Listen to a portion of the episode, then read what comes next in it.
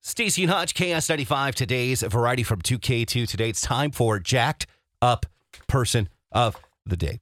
All right, let's tell that story. Mm, My sheet's all wet. What? My sheet. Why is it wet? I don't know. Maybe I put it on the counter in my home and there was like some dribble.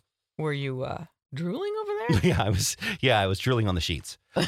All right, so what would you say? Sorry, what's our jacked up? it is time to tell the story. Mm, And we're not anywhere. of a lovely lady Mm, nope. who was married to three lovely boys. I don't know where we are exactly, Okay. so I can't uh, tell you that. But Okay. let's talk about home intruders. Oh my gosh, I just saw it.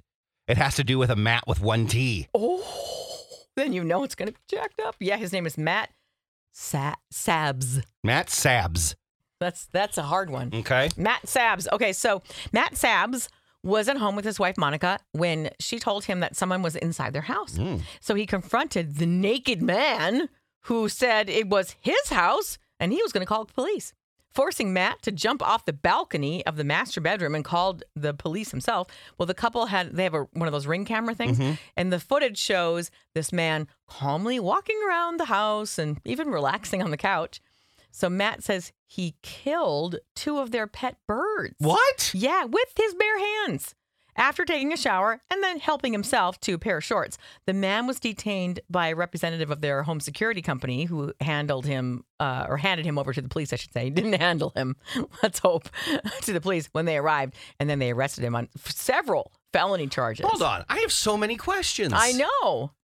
The, the the home security place has their own like guards? I guess. Okay. Yeah, the, the they have their own security company. But here's the thing too is it's so weird. I think it's strange. I think it's great to have like those ring camera products on the outside of your home, Yeah.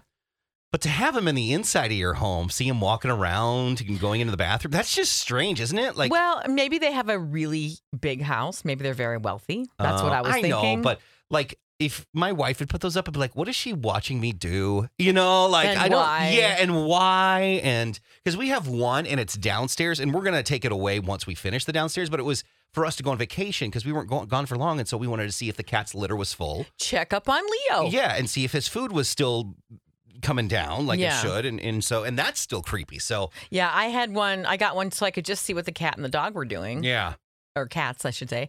And uh, and that was fun. And then after a while, I'm like, I don't really want to see what's going on in the house. well, you kind of did I now. did, but I mean, yeah. But um, and then when it was for sale, I kind of was like, well, maybe I do want to know what's going on. Just in Hindsight case. is twenty twenty. Oh my God, it's better than 2020, baby.